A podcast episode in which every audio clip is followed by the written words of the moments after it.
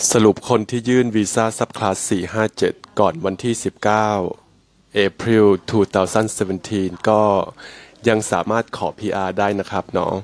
ดังนั้นคือใครถ้าเผื่อใครทุกคนที่ยื่นก่อนวันที่ 19 April เนี่ยทุกคนสามารถขอ PR ได้นะครับ แล้วก็ยังใช้กฎเดิมนะครับของการขอ PR ก็คืออ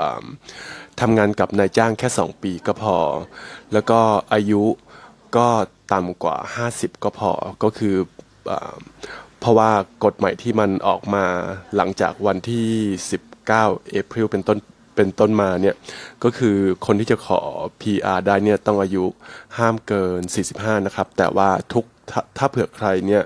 ยื่นเรื่องก่อนวันที่ 19 April เนี่ยก็โชคดีหน่อยนะครับ คืออายุก็ยังสามารถขอได้จนก็คือต้องต่ำกว่า 50 นะครับเนาะ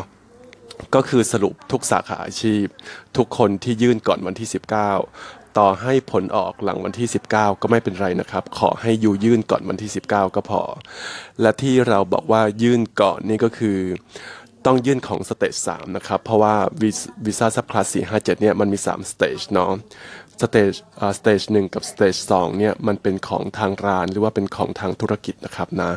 แต่ว่า stage สามเนี่ยจะเป็นของคนสมัคร ดังนั้นถ้าเผื่อ you ยื่น stage สามก่อนวันที่ 19 April 2017 you สามารถขอ PR ได้